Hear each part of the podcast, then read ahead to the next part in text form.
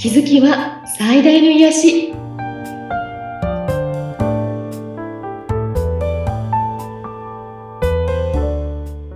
皆さんこんにちは。ローオブアトラクションカウンセラーの広田ゆかりです。アシスタントの菅千奈美です。ゆかりさんよろしくお願いいたします。よろしくお願いします第1回目の放送ということになりますので、はい、はい、今回はゆかりさんのお話を中心に自己紹介などをですね、していただけたらいいなと思うんですけれども、はい、はい、まず自己紹介お願いしていいですか？はい、そうですね。私、20代の時に、えっ、ー、と、個人事業主に転身して、えそれは現在も進行中なんですけれども、えー、数年前に趣味でずっと続けていたえー、カードリーディングなどをすごく人気があったんですね。たくさんいろんな方にそれをしていたんですけれども、えー、使命なのでメッセンジャーとしての使命を果たしなさいというちょっとメッセージいただいて、うん、それで、えーと、思い切ってこちらのお仕事としてやってみることにして、もう今6年経ちました。そのカードリーディングを始めたきっかけっていうのはそもそも何だったんですか？うん、それはなんかあの、私子供の頃からですね、非常に占い好きだったんですよね。はい。あの、みんなが漫画読んでる時に手相の本とか読んでるタイプだった。はい。あの、人の人相とか、額の形とか耳の形がとても気になって、ええ。うん。あ、あと、ほくろとかもですね。うん。あ、この人こうだなとか、うん、そういうの調べたりするのがもう大好きで。はい。それが、まあ、星座とか、うん、まあ、よく言われている数比とか、はい、マヤとか、うん、中水明とか、ええ、一通りいろんなのを勉強していたんですね。はい。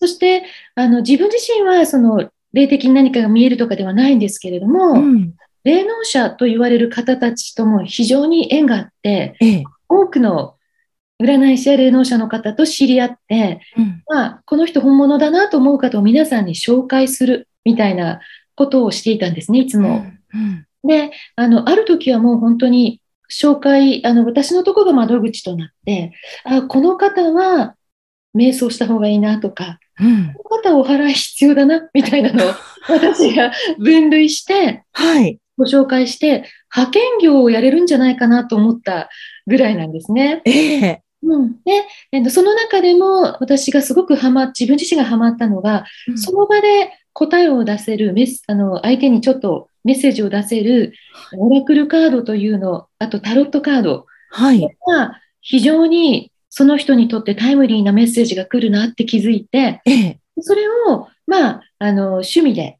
いらっしゃる方にやっていたら、うん、会ったことない方もちょっとしてほしいという方がいるんですよね、ということで、えええー、結構いらっしゃったり、まあ、お仕事の関係で、なんかこう、セミナーとか呼ばれていって、まあ、何人かの前でお話しした後も、みんなそのセミナーよりも、その後の占いしてもらえるんですか？そっちが。そ れで人がもうすごく並んでいて、私も何屋さんになったんだろうみたいなであのいたんですけど、まあ、それでこれはやっぱり自分自身の使命なんだということを何人かの方に言われてね、そして、えっ、ー、と、具体的に決断してやってみました。そうなんですね。うん、あの、今、ゆかりさんのその肩書きっていうんでしょうかね。それが、ロー・オブ・アトラクション・カウンセラーっていうことなんですけれども、はい、これあまり聞いたことないんですが、どういう意味があるんでしょう？えっ、ー、と、 Law of Attraction というのが、引き寄せの法則という意味で、今、はい、巷ではね、この引き寄せの法則ってものすごく皆さんに知名度高くなったと思うんですね。うん。ええ、で、私が使っているタロットカードが、うん、あの、おどろおどろしい感じのものではなくて、ええ、ローブアトラクションというあのタロットカードなんですね。うんうんうん、これが、えっ、ー、と、日常とか、まあ、はい、人生3次元の中で、うん、あの毎日を生きるときにすごく参考になるメッセージが出せるなと思って、はい、そしてこのカードを使って皆さんにメッセージを出そうと決めて、うん、でえっ、ー、とちょっとスピリチュアルとかセラピストとかいろいろ考えてみたんですけど、はい、アトラクションカウンセラーというのが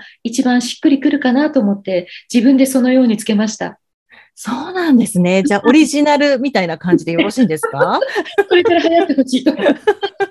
そうなんですね。はいえ実際に、その、きちんとね、使命を感じてお仕事をされるようになってからっていうのは、また何かゆかりさんの中で変わりました？変化とかありました？そうですね。うんあの、えっと、お仕事としてやるっていうふうに決めてから、決めたときに、うん自分の中でいくつかお約束を決めたんですけど、ええ。どんなメッセージが来ても全部伝えるということですね。これはお仕事としていないときにはできなかったことなんです。あんまり嫌なことは言いたくないとか、これはちょっとどうかなと思うことに関しては、ちょっと濁したりしはい。ているんですが、うんえっと、お金をいただいてうん始めるということは全てを伝えることということで、そこは今もしっかり守っていますね。うん。うんもう一つは、はい。感情を入れないというところですね。感情を入れない。うん。はい。で、あの、よく私もたカードリーディングとかお仕事にしたいというような相談もたまに受けるんですけれども、ええ。うんと、まあ、その人の資質とかいろんなものがあると思うんですがう、ん。感情が、えっと、あまりにもこう揺さぶられると、リーディングってちょっとこうずれちゃうんですね。に、濁っちゃうっていうかしら。あ、そうなんですね。だから自分のことを占えないというのは主観がすごく入るからなんですね。うん。カードが出ても、いや、そんなはずないとか、自分の願望が入っちゃう。はい。で、あの、例えば、ご相談に来た方の、うん。最初の頃なんですけどね、来た方の身の上というのを聞いたりすると、うんこれはちょっと気の毒だなというような内容もあったりするんでええ。すね。その時に、かわいそうって思っちゃうと、うん。ちょっとあの、メッセージが曇っちゃうんです。わからなくなっちゃう。そうなんですね。なので、えっと、すごく心がけているのは、うん。感情を入れない。あ、そうなんだなっていう客観的なドラマのように聞いて、うん。そしてそこにクリアな状態でメッセージを届けるっていうことをうん。すごく意識してますね。うーん。実際にそのメッセージを受け取った皆さんっていうのは、どうですか？例えばその中にはね、ちょっと言いにくいメッセージもあるのかもしれないけども、ゆかりさんちゃんとお伝えするっていうことですよね。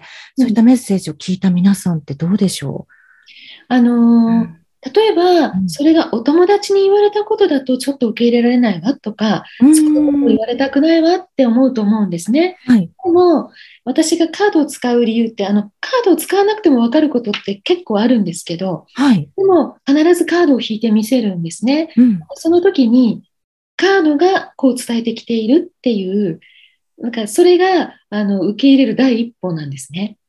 その人が言ってるっていうことではなく、はい。あのじゃあカードってどことつながっているのっていうようなこともうん。結構聞かれるんですが、うん私自身はそのカードをスタート、あの、セッションをスタートする前に、うん。その方の higher self とつながるということを意識しているんですね。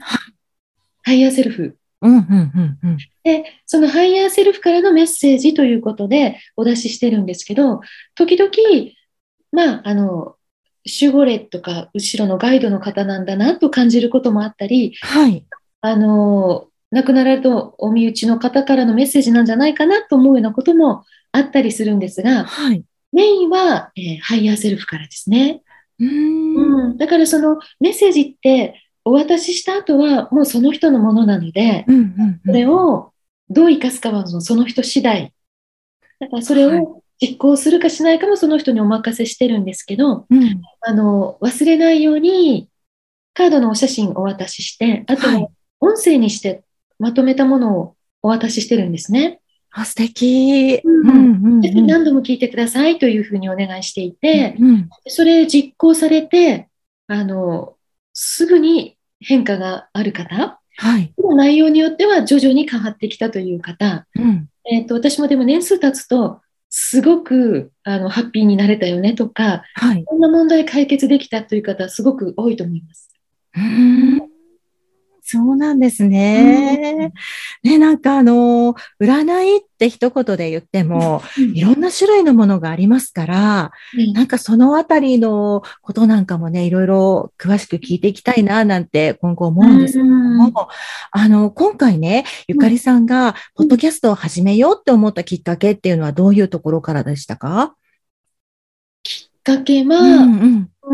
今までは、あのーお知り合いの方、お知り合いの方の紹介、うんまた来てくださった方からの紹介、そしてリピーターの方も多くいらっしゃっているんですよえね。えええなんですけど、あのー今回、オンラインで、あの、 Zoom で、うん。コロナ禍になって、はい。 Zoom でセッションするということがうん、あの、できるようになってから、ええ。これもっと、あの、地域関係なく、うん。多くの方に、あの、セッションができるんじゃないかなというふうに思って、で今はやってみると、あの、ズームでも全く遜色ないんですね。変わらず、変わらずメッセージをお出しすることができるってことなんですね。何ヶ月か前には、あのニュージーランドにいる方ともセッションしました。へえ、もう世界になっているわけですね。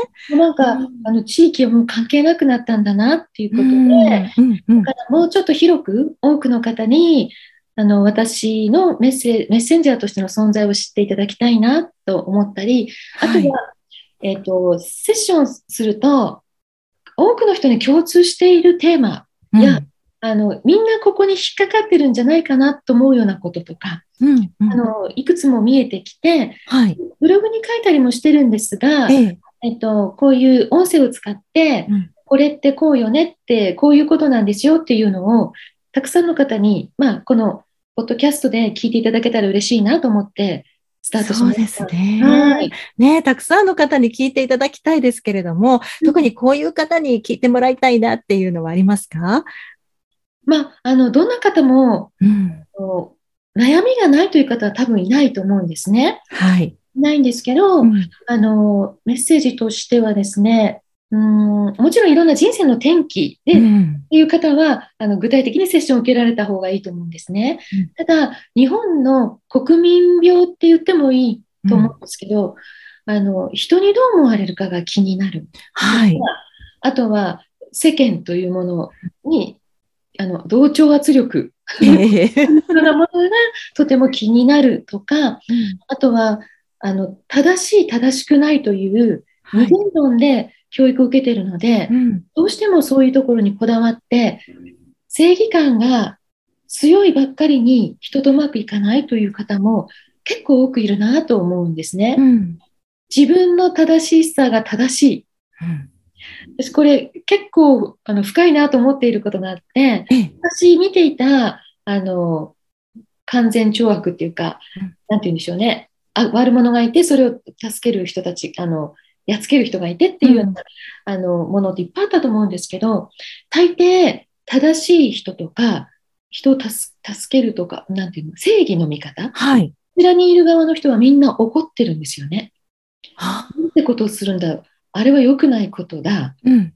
こんなことがあっていいのか？みたいにみんな怒ってる。うん。そして、悪の方はみんな笑ってるんですね。へえ。面白い。で、これってもちろん正しい正しくない正義と悪みたいになっちゃうけれども、うんあのどっちが周波数高いのかって聞かれた時に、はい。ね、笑ってる方喜んでいる方が周波数が高いというのがあるんですね。はい。だからなんか怒ってるけど正しいことやってると思ってもなんかうまくいかない。うん。でもなんかあの人自分ばっかりあれしてるのになんかうまくいってるみたいなね。うん。すごくあって、それっては周波数の関係なのよねみたいなこともあの皆さんが分かるともっといいのかなと思ったり、うん。うん。正しさって時代とともに意外に変わってきたり、ええ。自分の思い込みうん。家庭での育ち方はいに、で正しさってそれぞれ違うんだよっていうことなんかもうん。私自身も昔そういうこれが正しいっていうところですごく自分をこう縛っていたなって思うので、うんねそういうこととか、うんあのまあこういうのってもうたくさんあるんですけど、うん。うん。そういうことをお伝えできたらなと思います。だからなんかちょっとあのもやもやっとしていたりはい。もっとこうしたいのにっていうけどうん。なかなかこううまく進んでないなって思う方ええ。そんな方があとはこうチャレンジしているというような方とか、はい。あとはトラウマで傷ついているっていう、まあ、いろんな方に聞いていただけるようなお話ししていきたいなと思っています。そうですね。今まで培ったご経験の中から、あの、いろいろね、あの、さらに詳しくいろいろとお話を伺っていけたらいいなと思っております。はい。はい。えー、番組を聞いて、ゆかりさんに感想ですとか、ご質問などがありましたら、番組説明欄にゆかりさんのブログの、え URL も貼っておきますし、LINE 公式アカウントの URL も貼っておきますので、そちらの方からお問い合わせをいただければと思います。ゆかりさん、今回もありがとうございました。ありがとうございました。